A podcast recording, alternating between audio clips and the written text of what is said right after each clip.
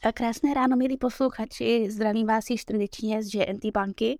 Eh, mé jméno je Tereza Benešová a vítám vás u dalšího dílu ze série našich online diskuzí GNT Banka Talks. Eh, poslouchat nás můžete eh, jak teď, tady na Twitteru, tak také následně ze, ze záznamu, ať už na všech platformových podcastových platformách, jako je Spotify, Apple Podcast, Google Podcast, ale zároveň záznamy ukládáme i tady přímo na Twitteru. E, platí to samozřejmě nejenom pro dnešní díl, ale i pro všechny předchozí díly. E, pro ty z vás, kteří jsou tu s námi třeba poprvé, tak ještě zmíním, že budeme rádi, když se zapojíte do diskuze. Můžete se přihlásit, pokud posloucháte živě přímo tady a teď. Já vám předám následně slovo, anebo nám můžete psát dotazy do komentářů. Eh, já už zde vítám moje dnešní hosty, eh, kterými je hlavní ekonom GNT banky Petr Sklenář a Dobré ráno všem. A portfolio manažeři GNT investiční společnosti Michal Semotán a Martin Kujal. Taky dobré ráno. Dobré ráno. Eh, dobré ráno, pánové. Naším dnešním tématem jsou akcie a dluhopisy s podotázkou, kam investovat. Eh, my jsme se tomuto tématu věnovali již na začátku roku, také v sérii těchto našich online diskuzí, ale dnes se budeme bavit eh, o tom, co vlastně se stalo za uplynulý eh, kvartál, budoucím vývoji. A samozřejmě se také pobavíme o tom, jak ovlivnil situaci na trhu akcí a dluhopisů, krize v bankovním sektoru a také to, jak se vyvíjí úrokové sazby a inflace. Eh, Petře, začneme tady tím, jak hodnotíš výkonnost a vývoj akcí a dluhopisů za první čtvrtletí 2023. Uh, ještě jednou všem přeji dobré ráno. Pokud se podíváme čistě na výkonnost za první kvartál, uh, ať už akcí nebo dluhopisu, tak nám z toho vyjde, že to byl jeden z těch jako velmi úspěšných kvartálů. Uh, dluhopisové indexy v prvním kvartále skončily s růstem kolem 3%. Podobný výsledek byl ať v USA, v Evropě, anebo třeba i u indexu těch českých státních dluhopisů. Platilo to tedy relativně plošně. A šlo vlastně o nejlepší kvartální výsledek za poslední tři roky. Od prvního kvartálu 2020, to znamená v okamžiku těsně než, než tu ekonomiku, nebo téměř celý svět se razil covid. Takže to vypadá na velmi pohodový začátek roku, ale eh, první zdání klame. Protože na jednu stranu tady byl únor, který byl jeden z nejhorších únorů na dluhopisových trzích od roku 1982 a naopak březen byl zase jako jeden z těch nejlepších březnů za poslední čtyři dekády. Uh, je, jako cítím jenom říct, že ten zatím velmi dobrým výsledkem je schovaná velmi vysoká, velmi vysoká volatilita, ke které došlo především na dluhopisových trzích. Třeba v průběhu března nebo v polovině března výnos dvouletého dluhopisu, amerického státního dluhopisu, zaznamenal největší výkyvy za posledních, za posledních 45 let vlastně od, od, od takového toho burzovního krachu v říjnu 1987. Dokonce ta výkonnost, nebo dokonce ty výkyvy na těch, na těch dluhopisech během toho prvního kvartálu byly třeba větší, než byly během covidu. Je to způsobeno tím, že ještě na začátku března ty trhy vyhlížely razantní zvyšování úrokových sazeb ze strany centrálních bank kvůli inflaci, což ty výnosy dluhopisů dostávalo na dlouhodobá maxima. A vlastně ještě na začátku března ty dluhopisové indexy byly ve ztrátě od začátku roku ale pak přesně ty problémy v bankovním sektoru přinesly ten prudký obrat, očekávání o vývoji úrokových sazeb, poklesly výnosy a čistě matematicky ceny dluhopisu vyletěly nahoru a vlastně tímto vývojem za poslední dva, tři týdny vznikl ten celý pozitivní výsledek dluhopisových trhů za první kvartál. Uh, takže u dluhopisu ten výsledek je pozitivní, ale s velmi vysokou volatilitou. Když se podíváme čistě jenom na akcie, tak tam ty indexy měly opět jako pozitivní vývoj. V USA nebo v Americe ty akciové indexy od začátku roku jsou plus kolem 7-8%. V Evropě dokonce ten výsledek je dvojnásobný, nějakých 12-15. A pro evropské akcie ten letošní první kvartál byl jeden z nejlepších za posledních 20 let. A, a řadí se vlastně k těm nejlepším rokům v historii vůbec. Je to vlastně takový jako paradox, že vývoj na akcích byl relativně klidnější než na dluhopisech během tohoto letošního kvartálu. i v březnu, když už jsme zmiňovali, byly tam výkyvy u těch, u těch, uh, uh, u těch akcí bank, kde došlo k přechodným výkyvům, tak pořád ty výkyvy relativně, vzhledem k povaze, byly o něco menší než, než, než třeba v loňském roce, kdy ty akciové trhy si prošly podstatně volatilnějším obdobím, než byl ten začátek letošního roku. Čili jenom souhrnu trochu jsem se uh, utekl. Uh, ty výnosy, nebo uh, akcie i dluhopisy mají za sebou úspěšný začátek roku a u dluhopisů ho provázel extrémní výkyvy na obě dvě strany. Petře, ty jste zmiňoval, že akci dluhopisy měly pozitivní vývoj. Michale, pokud se ještě více zaměříme na trh akcí, jak ty vnímáš aktuální situaci? Eh, můžeme zde pozorovat třeba, jaký mělo dopad zrušení covidových omezení v Číně na přelomu roku? Eh, tak dobré dopoledne ještě jednou. Já navážu na to, co říkal Petr. V podstatě od začátku roku ten vývoj na těch akcích byl poměrně pozitivní a s tím, že bych řekl, že výrazněji do plusu se pohybovaly ty evropské akcie a právě jedním z těch důvodů bylo zrušení těch covidových omezení v Číně, kde bych řekl, ta čínská poptávka, kde se naakumulovaly ty peníze, byla očekávána, že vlastně dopadne do portfolia nebo vlastně do těch produktů, které evropské společnosti, hlavně průmyslové, vyrábějí. To znamená, celkově ten efekt byl, byl pozitivní a pokračovala ta jízda těch evropských akcí a to jak u těch průmyslových firm, tak třeba i z pohledu cestovního ruchu. Viděli jsme nárůst i firm, které jsou na ten sektor navázaný, to znamená třeba producent letadla Airbus silně do plusu, britská společnost, britský producent letadlových motorů Rolls-Royce a jejich servisů, to všechno má z mého pohledu částečně i přesun právě díky řešení těch covidových omezení v Číně a vidění investorů v tom, že si vlastně vrátí ta čínská poptávka ve formě uh, poptávce po produktu, po službách. Takže z mého pohledu to, to dopad samozřejmě mělo. U těch evropských akcí uh, se jedná vlastně o pokračování toho růstu z toho posledního kvartálu. Naopak bych řekl, že třeba u těch amerických akcí na začátku toho roku přeci jenom ta, ten růst nebyl tak přesvědčivý. Investoři se nadále obávali reakce Fedu na, na inflaci, na to, jak, bude, jak moc bude zvedat ty úrokové sazby. Nakonec vyhrálo přesvědčení, že už se blížíme, já neříkám úplně ke konci toho růstu těch úrokových sazeb, ale že už to zvedání nebude tak prudké a osmilili se, osmilili se i na těch amerických akcích a de facto reakce toho Fedu jim dala za pravdu. Otázka samozřejmě je potom, jakým způsobem bude překonána bavili jsme se o tom tady, nebo bylo to zmíněno, ta krize na těch bankovních titulech, zatím se zdá samozřejmě, že uh, to bylo omezeno na uh, jednotlivé, jednotlivé společnosti v rámci toho sektoru, že to nemá tak uh, velký dopad na celý ten sektor. Vlastně ty ceny akcí bank se vrátily téměř na původní úrovni, jak v Evropě, tak v Americe, ale ono ten přesah a dopad toho může být dlouhodobější v podobě toho, že ty banky budou opatrnější v tom, jak uvěrovat a tam se to třeba projevuje v tom realitním sektoru, kdy přece jenom ty realitní společnosti jsou pod prodejním tlakem a je tam obava investorů z toho, jak budou refinancovat ty svoje napůjčované peněžní prostředky k investicím do nemovitosti a zároveň v kombinaci s tím, že díky té situaci na trhu ty ceny těch nemovitostí mají trochu tendenci klesat. Ale přišlo to trošku co se týká na těch bankách i uh, bych řekl neočekávaně, nebo z mého pohledu, já jsem nečekal, že něco takového nastane, ale tak to na těch akcích bývá můžeme toho být svědky i dál. Uh, přes ten pozitivní vývoj toho prvního kvartálu, nebo právě díky tomu, já se trošku obávám, že ten druhý kvartál až tak zase pozitivní být nemusí.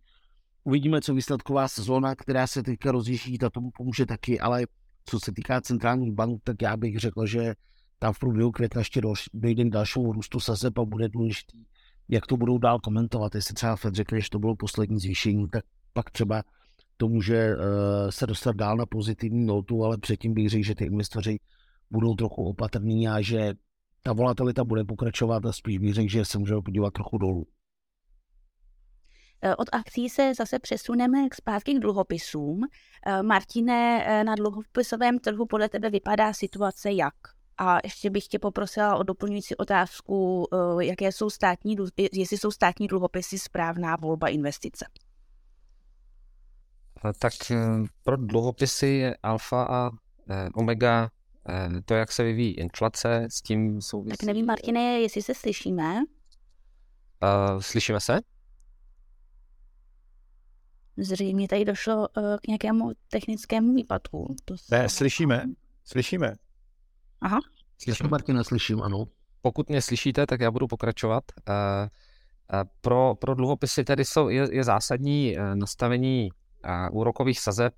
Proč úrokové sazby centrální banky zvýšily? Je to, když použiju lékařskou terminologii, je to pokus o léčbu a té, té poptávkové inflace a e, e, ty dluhopisy jsou v tuhle chvíli velmi, velmi kolísavé, velmi volatilní a, a ten důvod je právě to, že investoři se snaží odhadnout, jestli vlastně už ta léčba začala, začala zabírat. To znamená, jestli už jsou úrokové sazby na vrcholu a inflace začne, hmm. začne klesat.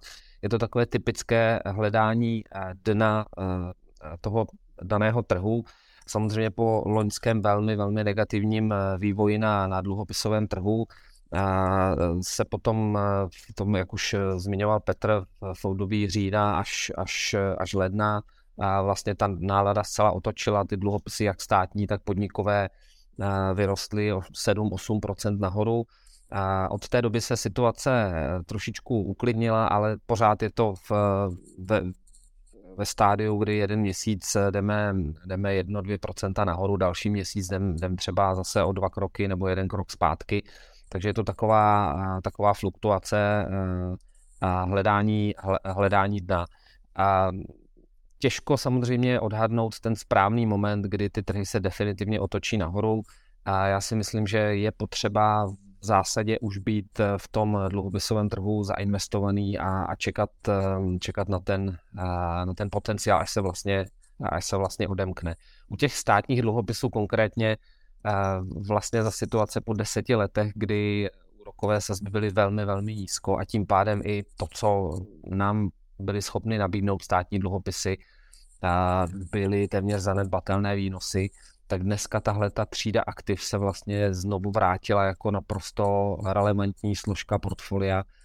A když se podíváme u nás, tak ty státní dluhopisy nabízí dlouhodobý výnos eh, kolem 4,5-5%, eh, ve Spojených státech eh, ty, ty delší dluhopisy jsou někde mezi 3,5-4%, což vůči dnešní aktuální inflaci to může vypadat málo, ale může se velmi rychle stát, že se tady třeba mm, potkáme za rok a, a ta inflační epizoda bude nahlížena, že už je vlastně minulostí a, a při inflaci a vlastně kolem 2% eh, nebo 3%, tak, eh, tak eh, naprosto konzervativní výnos státního dluhopisu třeba kolem 4,5-5% bude, bude v tu chvíli výhra a bude v tu chvíli úplně zřejmé, že, že jsme, že jsme do, toho, do toho trhu měli, měli vstoupit.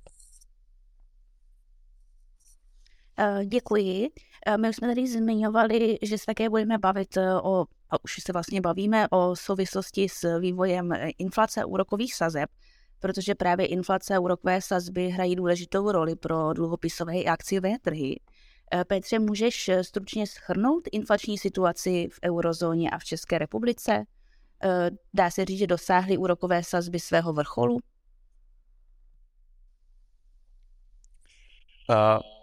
obecně výsledky inflace na začátku roku ukázaly, že válka s inflací ještě neskončila a inflace je odolnější, než eh, se někteří původně eh, připouštěli. Kdyby začal, i když to nebyla úplná otázka, v USA inflační tlaky v ekonomice, řekněme, eh, se stabilizovaly, to znamená, inflace je vysoká, nezrychluje nebo nespomaluje. V eurozóně ty výsledky ukazují, že inflace opět dál spíš zrychluje, to, že ta inflace v eurozóně dál zrychlovala, vedlo ECB ke zvyšování úrokových sazeb a pravděpodobně ještě dál uh, povede. U nás ta vyšší inflace, uh, nebo to pomalejší zpomalování inflace, odsouvá podle mého názoru úvahy o tom, že ČNB bude v dohledné snižovat, že bude ČNB v dohledné době snižovat sazby a že bude spíš snižovat někdy až v příštím roce nebo úplně na samém závěru letošního roku. Dokonce ČNB ještě vypouští takové testovací balonky, že by mohla v letošním roce kvůli právě pomalejšímu zpomalování inflace a, a jiným inflačním tlakům, jako jsou uh, růst mest, uh, že by mohla ty uh, sazby ještě, ještě uh, zvýšit. Uh, ovšem ta nervozita v bankovním sektoru, která je především jako ve Spojených státech, ale objevila se v některých těch případech v Evropě, že to byl třeba pád Credit Suisse, vede ty centrální banky k podstatně větší opatrnosti v dalším zvyšování úrokových sazeb, protože část toho brzdného efektu, který mají dělat na tu ekonomiku vyšší úrokové sazby, uh, může dělat, řekněme, ta nervozita uh, a větší opatrnost bank, a to z toho jako vychází, že ty úrokové sazby jsou velmi pravděpodobně, pokud ne na vrcholu, tak jako velmi blízko. To znamená, že další razantní zvyšování úrokových sazeb ani v Evropě, ani ve Spojených státech se nezdá pravděpodobné. Může tam dojít ještě k jednomu, možná i dokonce ke dvěma zvýšením sazeb, ale mělo by to být spíš zatím spíš takové jemné ladění na tom vrcholu a ty úrokové sazby jako celek se v rámci toho cyklu zvyšování dostali na ten svůj vrchol nebo se mu velmi rázně přiblížili. A netýká se to jenom, řekněme, jedné centrální banky nebo jednoho bloku, ale je to, je to globální záležitost. Něco podobného můžeme čekat u ECB nebo třeba v Británii Bank of England, jak už jsem říkal, podobně na tom FED, třeba Bank of Canada už taky jako výrazně naznačila, že, že, že zastavila zvyšování sazeb. To znamená nějaký ten globální cyklus zvyšování úrokových sazeb se dostává na svůj, na svůj vrchol, nebo už se někde na něho i dostal. Eh, děkuji moc za odpověď. Já ještě pro ty z vás, kteří se připojili později, jenom připomínám, eh, že budeme rádi, když se zapojíte s námi do diskuze. Můžete se buď přihlásit přímo tady živě a já vám předám slovo, anebo nám můžete eh, napsat otázku do komentáře. My se dnes bavíme o akcích a dluhopisech a o tom, kam investovat. Eh, probrali jsme situaci, jaká je, eh, jaká, co vlastně proběhlo v prvním kvartálu letošního roku a já bych si eh, nyní teďka podívala trošku do budoucnosti. Michale, jaký je podle tebe potenciál akcí v následujících letech? Předpokládáš pozitivní výhled také u Česu a českých bank? Tak když se podíváme na to z toho dlouhodobého pohledu, tak já jsem opravdu pozitivní, protože vlastně jsme v situaci, kdy ten růst těch úrokových sazeb se blíží nějakému svému maximu. To znamená, že můžeme očekávat, že třeba, já si nemyslím, že letos, ale v průběhu příštího roku dojde k té otočce na úrokových sazbách a úrokové sazby centrální banky začnou snižovat. To by samozřejmě mělo podporovat valuaci uh, akciových společností a pomáhat těm investicím právě, právě do akciových titulů. Uh, nicméně to je období, řekněme, v horizontu roku a nebo minimálně od roku 2024 a dále. Z tohohle pohledu si myslím, že eh, je ta investiční teze jasná a má smysl být v akcích a má smysl eh, do akcí investovat. Z toho krátkodobého pohledu samozřejmě eh, to není tak jednoznačné, protože jak tady Petr zmiňoval, ta inflace s námi tady zůstává dál uh, investoři budou reagovat na to, co budou centrální bankéři říkat a na ty čísla, co budou přicházet. A i vzhledem k tomu, že ten první kvartál byl hodně optimistický, tak na ten druhý kvartál já už zase tolik optimistický nejsem a může tam nějaké korekci dojít. A nicméně všechny tyhle ty poklesy, které přijdou od teď do, dejme tomu, konce letošního roku, tak na těch titulech, které si člověk sleduje, které mu přijde zajímavé, a to myslím teďka jednotlivě, nemyslím třeba jenom za mě, ale každý ten investor má jinou preferenci uh, těch akcí, tak z tohle pohledu si myslím, že eh, to bude příležitost naopak to portfolio doplnit a využít tu cash, kterou člověk má schovanou právě na nějakou akcí. Takže dlouhodobě určitě ano, krátkodobě, pokud bych se měl změnit do, na ten příští kvartál, anebo můžeme říct i do konce letošního roku, tak se opravdu stát může cokoliv, může přijít zase nějaká negativní zpráva, tak jako jsme viděli v průběhu března, třeba problémy s eh, bankou Credit Suisse, která poslal jeden sektor samozřejmě výrazně dolů a s přesahem na, na další segmenty toho trhu stát se může cokoliv. může se vyhrotit více válka na Ukrajině, to může nějakým způsobem zasáhnout uh, více zase evropské akcie.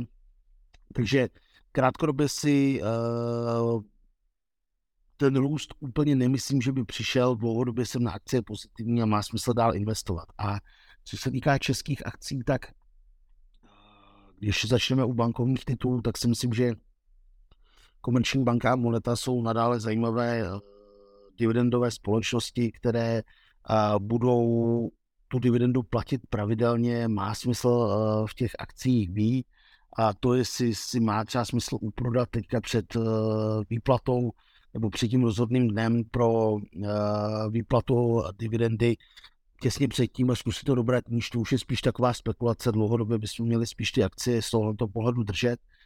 U toho Česu vzhledem k tomu, že jsme se za letošní rok posunuli výrazně nahoru a evidentně tam dochází k přeskupování těch uh, akciových pozic od zahraničních investorů k těm silnějším domácím, tak uh, někde na úrovni 1150 až 1200 korun já bych rozhodně čes nekupovala, spíš bych tam třeba trošinku ty zisky vybral, případně Uh, případně ty akcie podržel uh, do výplaty dividendy, která může být, nebo k oznámení dividendy, která tak jak přichází zprávy třeba i z ministerstva financí, může být trochu vyšší, než, eh, než ten trh očekává, ale myslím si, že v ceně těch akcí je to relativně zaprajsováno, protože pohybujeme se někde 1150 až 1200 i při těma spekulacemi o, o vyšší dividendu to bylo určitě níž o více než 30 korun, což by mohlo být to potenciální navýšení dividendy, tak já bych tam z toho, toho pohledu spíš pokud člověk ty akcie chce držet, tak si to ponechal dál a, a dočkal se ty dividendy. Pokud si s tím chce trochu zatradovat, tak si myslím, že třeba okolo těch 1200 a výš je to na nějaký krátkodobý vybrání zisku s tím, že člověk může zaspekulovat, že to dobere trochu níž. Eh, já zase přejdu eh, k trhům dluhopisů. Eh, Martine, jak ty hodnotíš výhled, pokud jde o dluhopisové trhy? Eh, vnímáš to tak, že je vhodné využít aktuální vyšší úrokové sazby k investici do dluhopisů s delší splatností? Já myslím, že je zřejmé, že ty vyšší úrokové sazby a centrální banky eh, obecně s tím, co, tím, co dělají, tu ekonomiku dostávají stále pod vyšší tlak. Michal zmiňoval realitní sektor, který je v, v úplnou objevují se problémy na bankovním sektoru ve Spojených státech a ve spoustě firm je, je vidět, že ty vyšší náklady financování na, na ně začínají doléhat. Takže je jen z mého pohledu otázka času, kdy ta ekonomika v širší míře začne reagovat na tu léčbu, jak já jsem to nazval, e, vyšších úrokových sazeb a, a, a ten e, ekonom, výhled na ekonomický růst e, se začne snižovat a, a naopak eh, samozřejmě i inflace by, by na tomhle to měla, měla potom eh, reagovat a její očekávání by měly, měly potom jít taky, taky dolů. A tohle bude moment, kdy eh, se v první fázi státní dluhopisy, posléze i podnikové dluhopisy odrazí už jakoby citelněji od toho svého dna, kolem kterého se pohybují. Já se vším, se vší skromností musím přiznat, že, že netuším prostě, který, kdy, kdy přesně tenhle ten moment eh, nastane. Eh, o čem přesvědčen jsem je to, že ten obrat bude poměrně rychlý. Že v momentu, kdy investoři nabídou přesvědčení, že eh, léčba zabírá, inflace začíná se trvaleji klesat, a tak ty dluhopisy vlastně jednorázově velmi rychle můžou poskočit směrem nahoru a kdo v tom trhu nebude, tak eh, mu vlastně ten, ten největší eh, koláč toho, toho zisku vlastně uteče. No, takže z toho hlediska si myslím, že přestože to, to odražení nemusí být záležitostí příštího týdne nebo příštího měsíce, opravdu nevím, jestli to bude trvat třeba klidně ještě další čtvrtletí, tak si myslím, že stojí, eh, stojí za to být, stojí za to být zainvestován a zafixovat si ty ty aktuálně vyšší úrokové sazby na, na delší dobu vlastně nákupem buď to delšího dluhopisu, anebo, anebo nějakého dluhopisového fondu, který tuhle tu aktivní strategii za toho, za toho investora je e, schopen provést. Eh, děkuji. My jsme se už také dneska bavili o bankovní krizi, která, o krizi v bankovním sektoru, která proběhla a možná i stále probíhá. Petře, jaký vliv má tato krize na výnosy dluhopisů a akcí? A už jsme to vlastně zmínili na vývoj výnosu dluhopisu, to má negativní, ty výnosy poklesly, to znamená v souhrnu vývoj na dluhopisy a dluhopisové investice, to mělo pozitivní protože eh, ty trhy v tom vidí, že to znamená nižší nárůst úrokových sazeb, a nebo v některých těch případech, což je třeba případ Spojených států, dokonce i snižování úrokových sazeb v dohledné době. A tam to funguje čistě matematicky, to znamená nižší výnos v dluhopisu, znamená vyšší cenu. Takže nárůst nervozity v bankovním sektoru je pro, pro dluhopisy pardon, eh, pozitivní. Blížící se obratech v měnové politice, úplně přesně to, co, to, co zmiňoval, uh, zmiňoval Martin přede mnou. Nedá se přesně načasovat, kde to přijde, ale v okamžik, kdy to přijde, tak to bude razantní a ty dluhopisy ještě už vlastně část toho, toho, toho pozitivního uh, vývoje zaceňují nyní. Uh, trochu to i uh, ty první reakce, které tam byly, kdy, kdy ten FED jasně naznačil, že sleduje nebo vidímá tady tuto situaci uh, toho napětí v bankovním sektoru jako důležitou. Potom velmi zásadně bylo o tom, že byl ochoten ten systém zaplavit uh, velkým, uh, velkou měrou nové likvidity, což je další uvolnění těch jako měnových podmínek, což se znamená je pozitivní věc pro, pro, pro, pro ty dluhopisy. Takže tady ten trh začíná jako cítit uh, a spekuluje na to, že, že ty centrální banky budou brát tu otázku, řekněme, finanční stability na velkou váhu a budou dělat ochotný dělat nějaké, řekněme, jako kompromisy vzhledem, vzhledem eh, k inflaci. Budou předpokládat, že ta finanční, řekněme, nestabilita nebo nervozita část toho problému s inflací vyřeší. Takže na dluhopisy to mělo pozitivní. Pro akcie paradoxně to mělo zatím taky pozitivní dopad a to je v tom, eh, hlavně v tom obratu v tržních úrokových sazeb, to znamená uh, nižších úrokových sazeb a, a, a příznivější situace pro, uh, pro valuace akcí a ty trhy uh, vnímaly to, že v případě potřeby ty centrální banky jsou ochotny uh, řekněme, uhnout nebo ustoupit a jít ve prospěch uh, zachování finanční stability a, a pomoci ty, pomoci ty, uh, ty ekonomice nebo tomu finančnímu systému. Z mého pohledu je to i to, co naznačoval Michal, pokud by nastala ta varianta uh, nějakého většího napětí v rámci uh, bankovního sektoru, což potom povede tu centrální banku ke snižování sazeb, tak jednoznačně krátkodobě to není pozitivní pro ekonomiku. Znamenalo by to spíš jako rychlejší přelom ty ekonomiky do recese a to v konečném důsledku není uh, pro akcie a nebo ziskovost firm, uh, pozit, firm pozitivní zpráva a, a myslím si, že v tomto ty uh, akciové trhy vlastně nezaceňují ten negativní vývoj a vybírají si, vybírají si jenom tu, řekněme, jednu stránku ty mince a to, to jsou nižší úrokové sazby, ale ty nižší úrokové sazby budou vynuceny tím, že, že se ta, že se ta uh, ekonomika dostane do recese.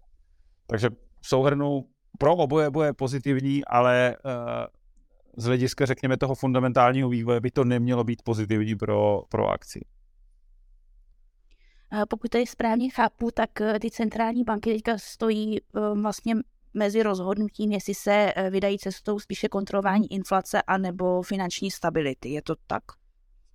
Je to tak. Je to taková jako Sofína volba o tom, které to který ten faktor je dlouhodobě důležitější a, a, a u kterého budou dělat jeho kompromisy. To znamená, pokud budou pokračovat v přísnější měnové politice, aby uh, dodrželi ten svůj slib, který vlastně říkali ještě třeba minimálně Fed na začátku března, že, bere, že chápe, že, že ta přísnější měnová politika má svoje negativa nebo negativní dopady, ale říkají, krátkodobě se nám to vyplatí, nebo eh, krátkodobě to přinese negativní, negativní dopady, ale dlouhodobě se nám to vyplatí, protože to nám to zajistí, eh, řekněme, stabilní cenový vývoj na následující dekádu a tomu se, tomu se nám vyplatí obětovat třeba recesi jedno, jedno, dva kvartály, protože kdybychom to neudělali, tak sice možná zachráníme výsledek v jednom nebo dvou kvartálech,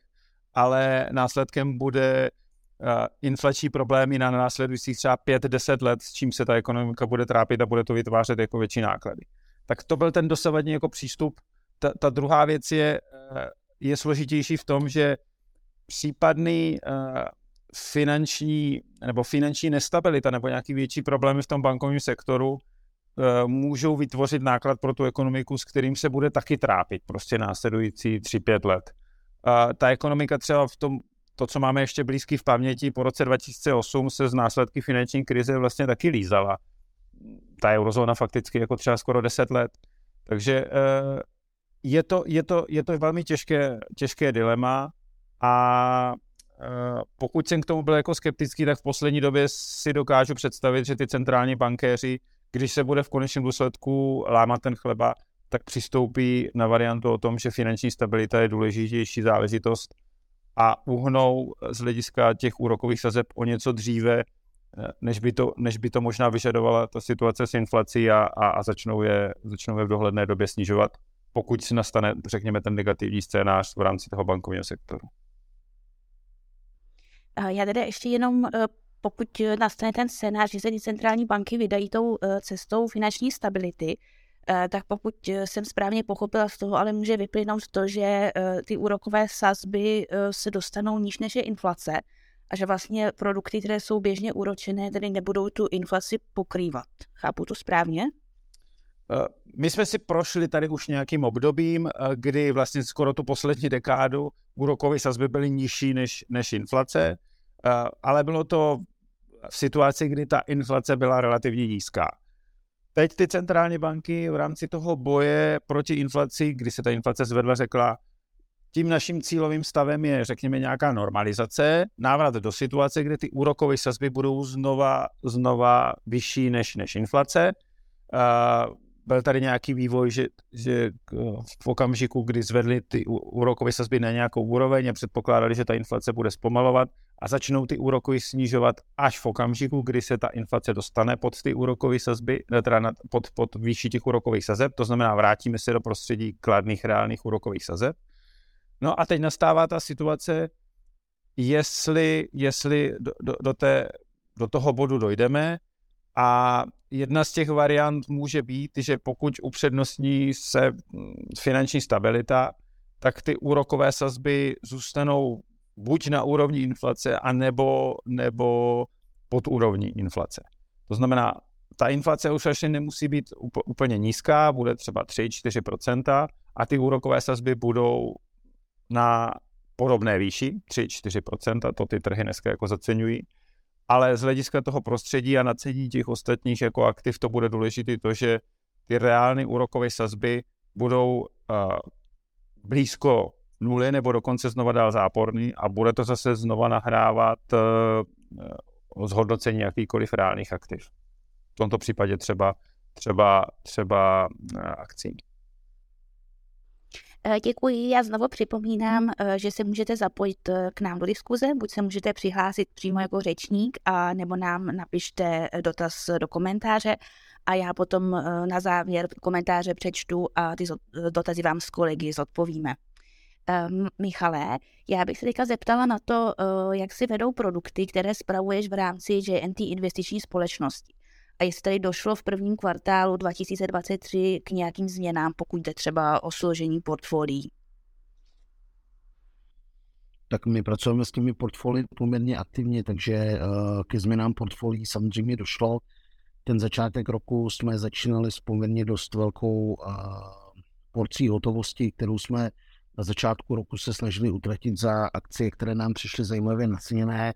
Investovali jsme do technologických akcí, navyšovali jsme váhu a domácích akcí, mm, jak bank, tak Česu úplně na tom začátku roku. A v průběhu, v průběhu toho období samozřejmě zase se ta situace vyvinula tak, že na některých třeba evropských akcí jsme právě vybírali zisky. A už jsem tady zmiňoval třeba konkrétně Rolls Royce nebo některé další tituly, třeba i v Řecku jsme nějakým způsobem potom růstou prodávali velmi dobře, velmi dobře dopadla ta výsledková sezóna vlastně za ten poslední kvartál, kde třeba ty uh, akcie, které máme v portfoliu s tou velkou váhou, jako například Meta, předvedly velmi dobré výsledky a tam jsme pro změnu teda vybírali zisky na přelomu nebo na začátku února.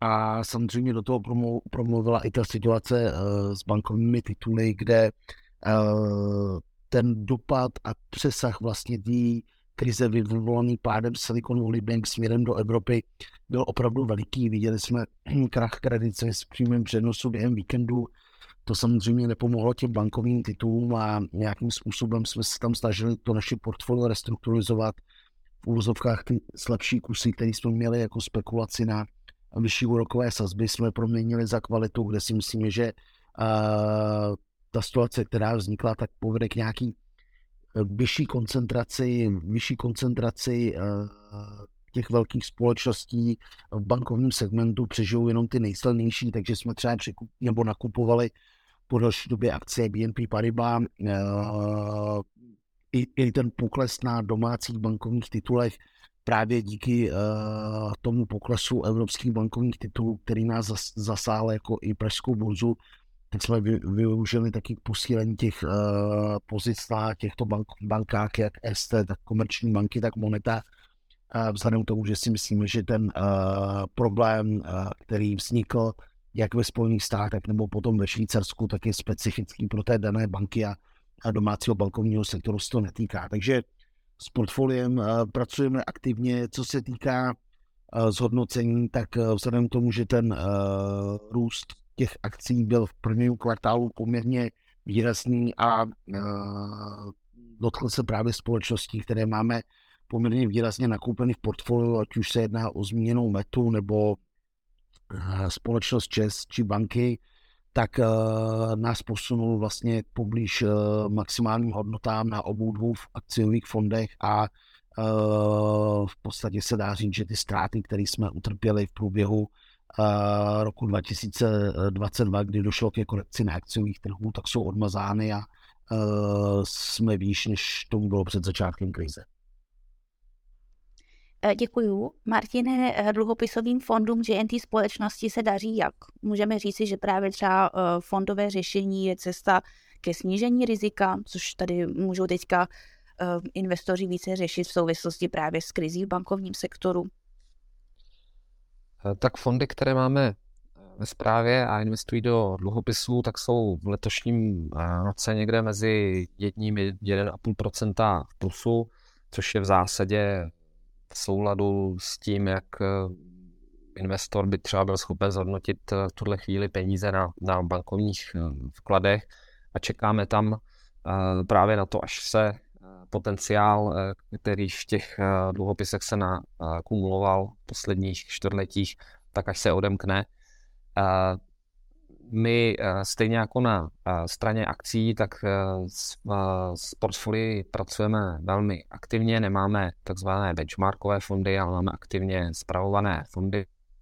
V praxi to v posledních měsících znamenalo, že jsme přikupovali delší dluhopisy, a to jak státní, ty jsme navyšovali v České republice, tak jsme navyšovali stejně i ve Spojených státech americké státní dluhopisy v rámci toho segmentu podnikových dluhopisů jsme posílili část, která investuje do cestovního ruchu.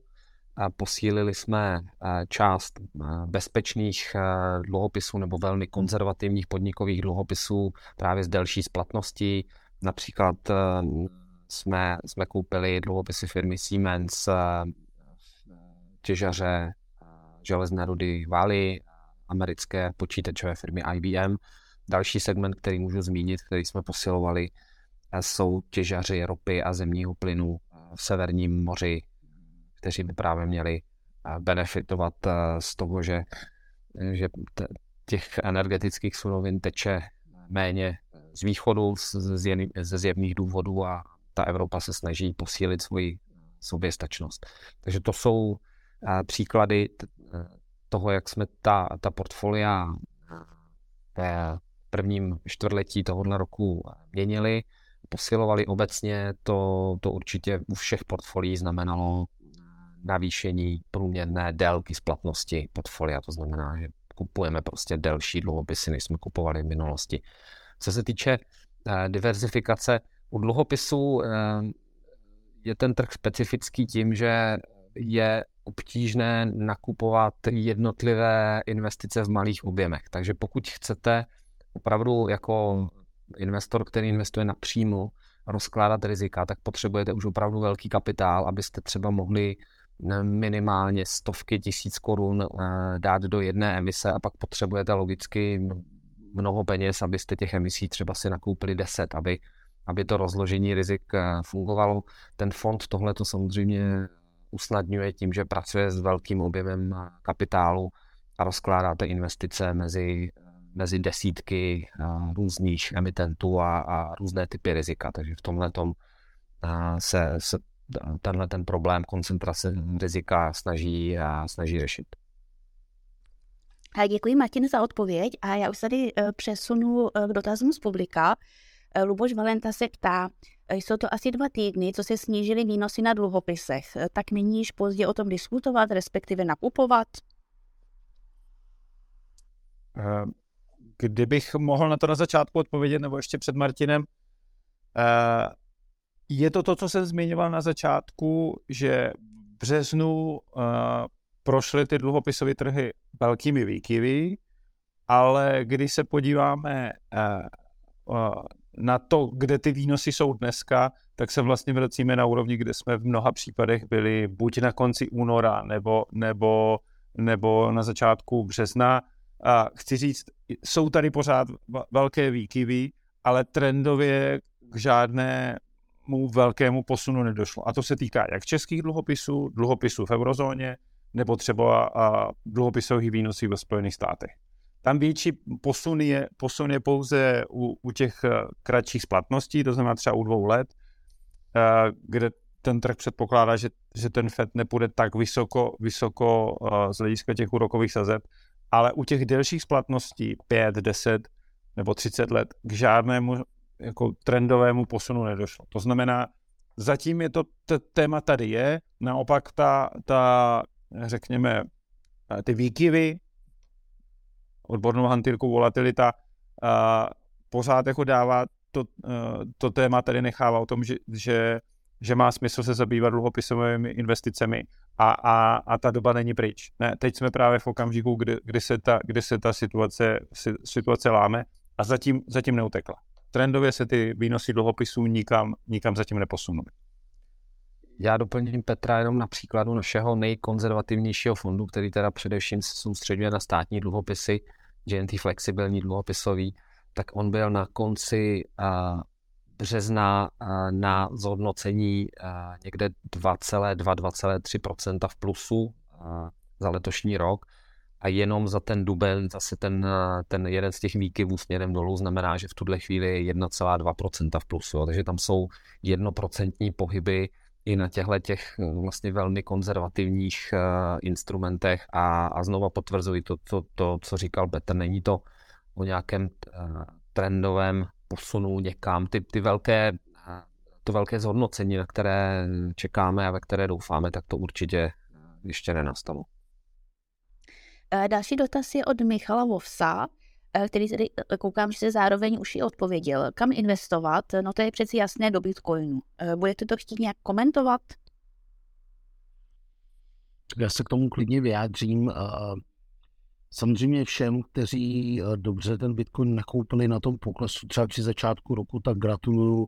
Já osobně jsem tu odvahu nenašel je to i z důvodu nějaké negativní zkušenosti v předchozích dvou letech, kdy jsem se o tradování Bitcoinu pokoušel.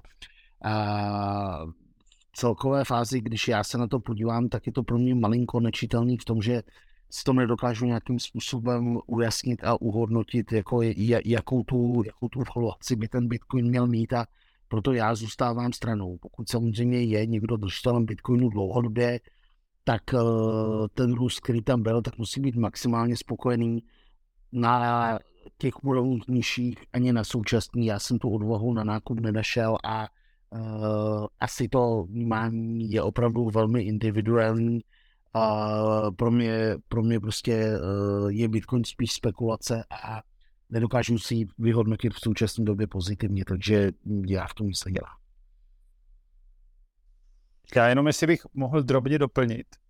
Uh, je tady jako zajímavé z hlediska vývoje za poslední dva roky, že Bitcoin byl neuvěřitelně citlivý na vývoj měnové politiky. Okamžiku, kdy ten Fed začal ty úrokové sazby zvyšovat nebo utahovat celou tu měnovou politiku, snižovat, snižovat, uh, uh, měnou, uh, zvyšovat, snižovat svoji bilanci, pardon, tak uh, ten Bitcoin se dostal po spoustu jako jiný rizikový aktiva pod uh, velký výprodejní tlak. Ten, ta situace se zlomila až v okamžiku, kdy ten trh začal spekulovat, že Fed se s tím vývojem úrokových sazeb je na vrcholu a paradoxně ten Bitcoin vyletěl v okamžiku, kdy nastala ta krize v bankovním sektoru. A dneska ten Bitcoin je někde na 30 tisících dolarech, což je dvojnásobek za, za, za poslední asi čtyři nebo pět měsíců. A jinými slovy chci říct, ten Bitcoin není imunní vůči a, vývoji a, měnové politiky. A je velmi pravděpodobné, že na něho bude reagovat. To znamená v okamžiku, kdyby ten Fed trochu pokračoval a, v přísnější měnové politice, než se teď očekává, tak bych čekal, že bude i ten Bitcoin negativně reagovat.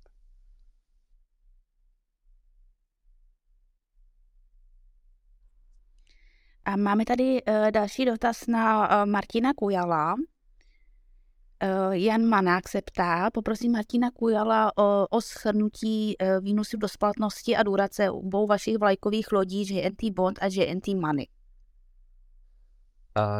Uh, Bond, tam jsme duraci navýšili. V tuhle chvíli je to někde 2 a 3 čtvrtě roku a u Money tam se soustředíme spíše na kratší dluhopisy z regionu střední Evropy a tam plus minus držíme kolem dvou let, 2 až 2,1. U fondu Bond eh, předpokládáme, že, že, tu, že tu duraci budeme ještě navyšovat. U, u Money se, se nadále jako podržíme eh, těch kratších emisí, po případě emisí, které mají proměrlivé eh, úrokové sazby. Co se týče výnosového potenciálu, my do toho počítáme jednak výnos do splatnosti, jednak ty fondy benefitují eh, z měnového zajištění, takže mají dodatečný příjem z měnového rizika. A když od toho potom odečtu, pardon, z měnového zajištění, a, a když u toho odečtu potom náklady na zprávu u obou těch fondů, které jsou někde asi 1,1% per anu, tak nám vychází čistý výnosový potenciál money někde lehce pod, pod 8% v dalších, v dalších dvou, třech letech. U, u bondu ten potenciál je někde mezi 8 8,5%. Takže to je, to je vlastně to, o čem jsme mluvili v předchozí eh, části, že se v těch eh, dluhopisech vlastně naakumuloval poměrně zajímavý potenciál a eh, eufemisticky řečeno čeká na to jenom, kdy, kdy se odemkne.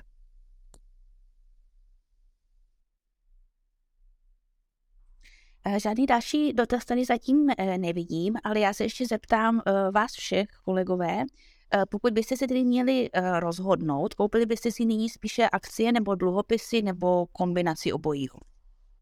Tak za mě, za mě jako člověka, který primárně dělá akcie, tak samozřejmě akcie, jak už jsem tady zmínil, z dlouhodobého výhledu má smysl kupovat.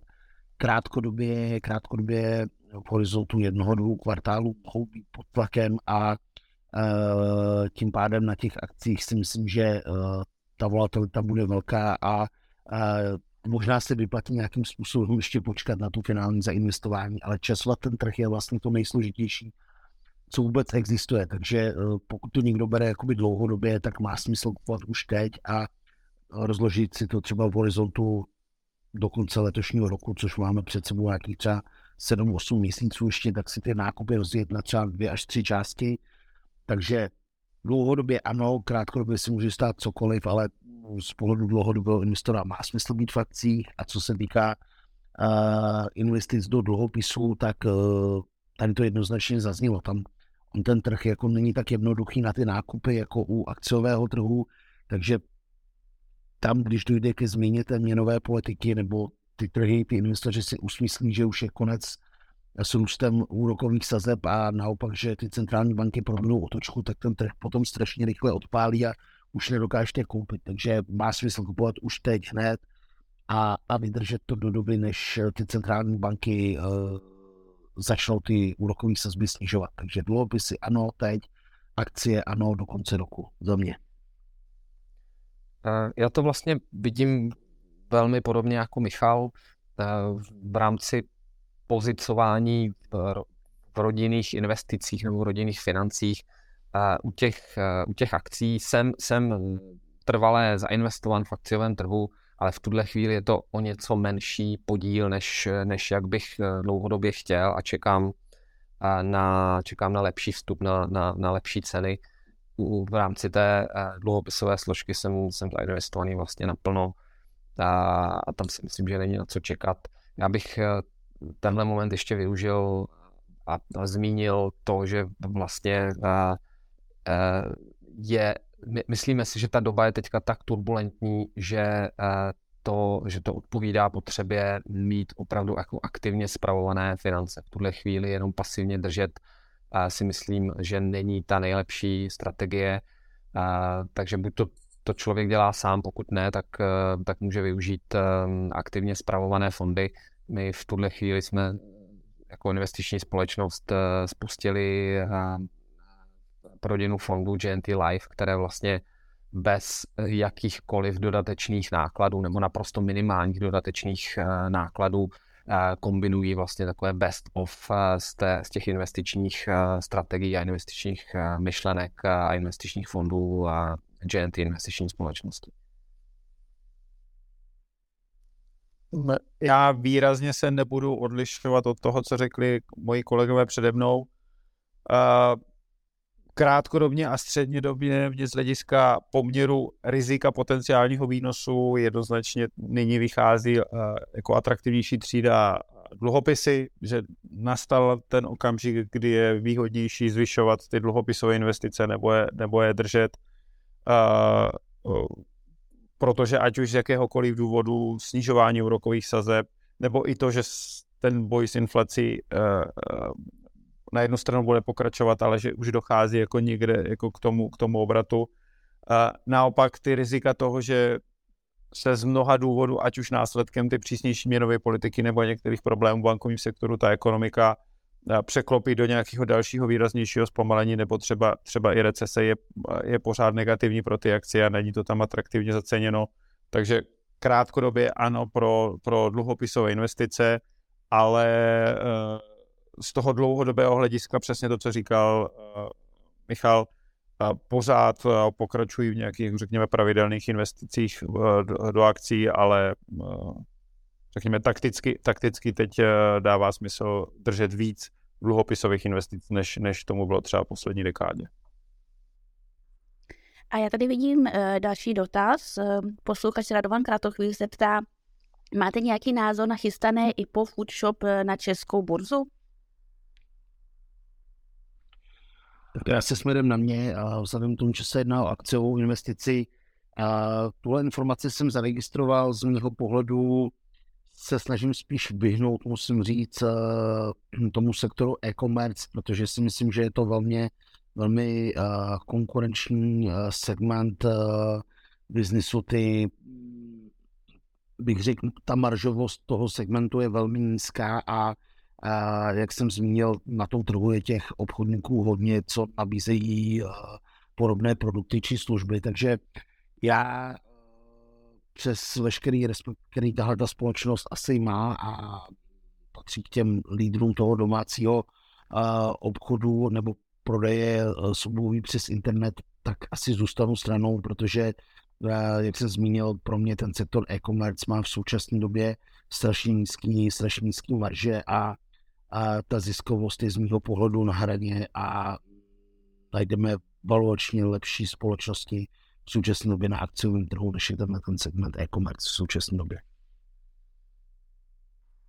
Eh, děkuji Michalovi za odpověď a protože náš čas se pomalu chýlí ke konci, tak mě už teďka nezbývá, eh, než se s vámi rozloučit. Děkuji moc, že jste s námi trávili dnešní ráno. Doufám, že jsme vám zpříjemnili den a zároveň vám i snad odpověděli na otázku, kam investovat. Vám také posluchačům, kteří pokládají dotazy, moc děkujeme za dotazy. A hlavně také moc děkuji kolegům, kteří přijeli pozvání do našeho diskuzního pořadu a budu se zase těšit v nějakým z dalších pokračování naslyšenou. Mějte krásný den. Děkujeme, naschledanou. Naschledanou, pěkný den. Díky, pěkný den.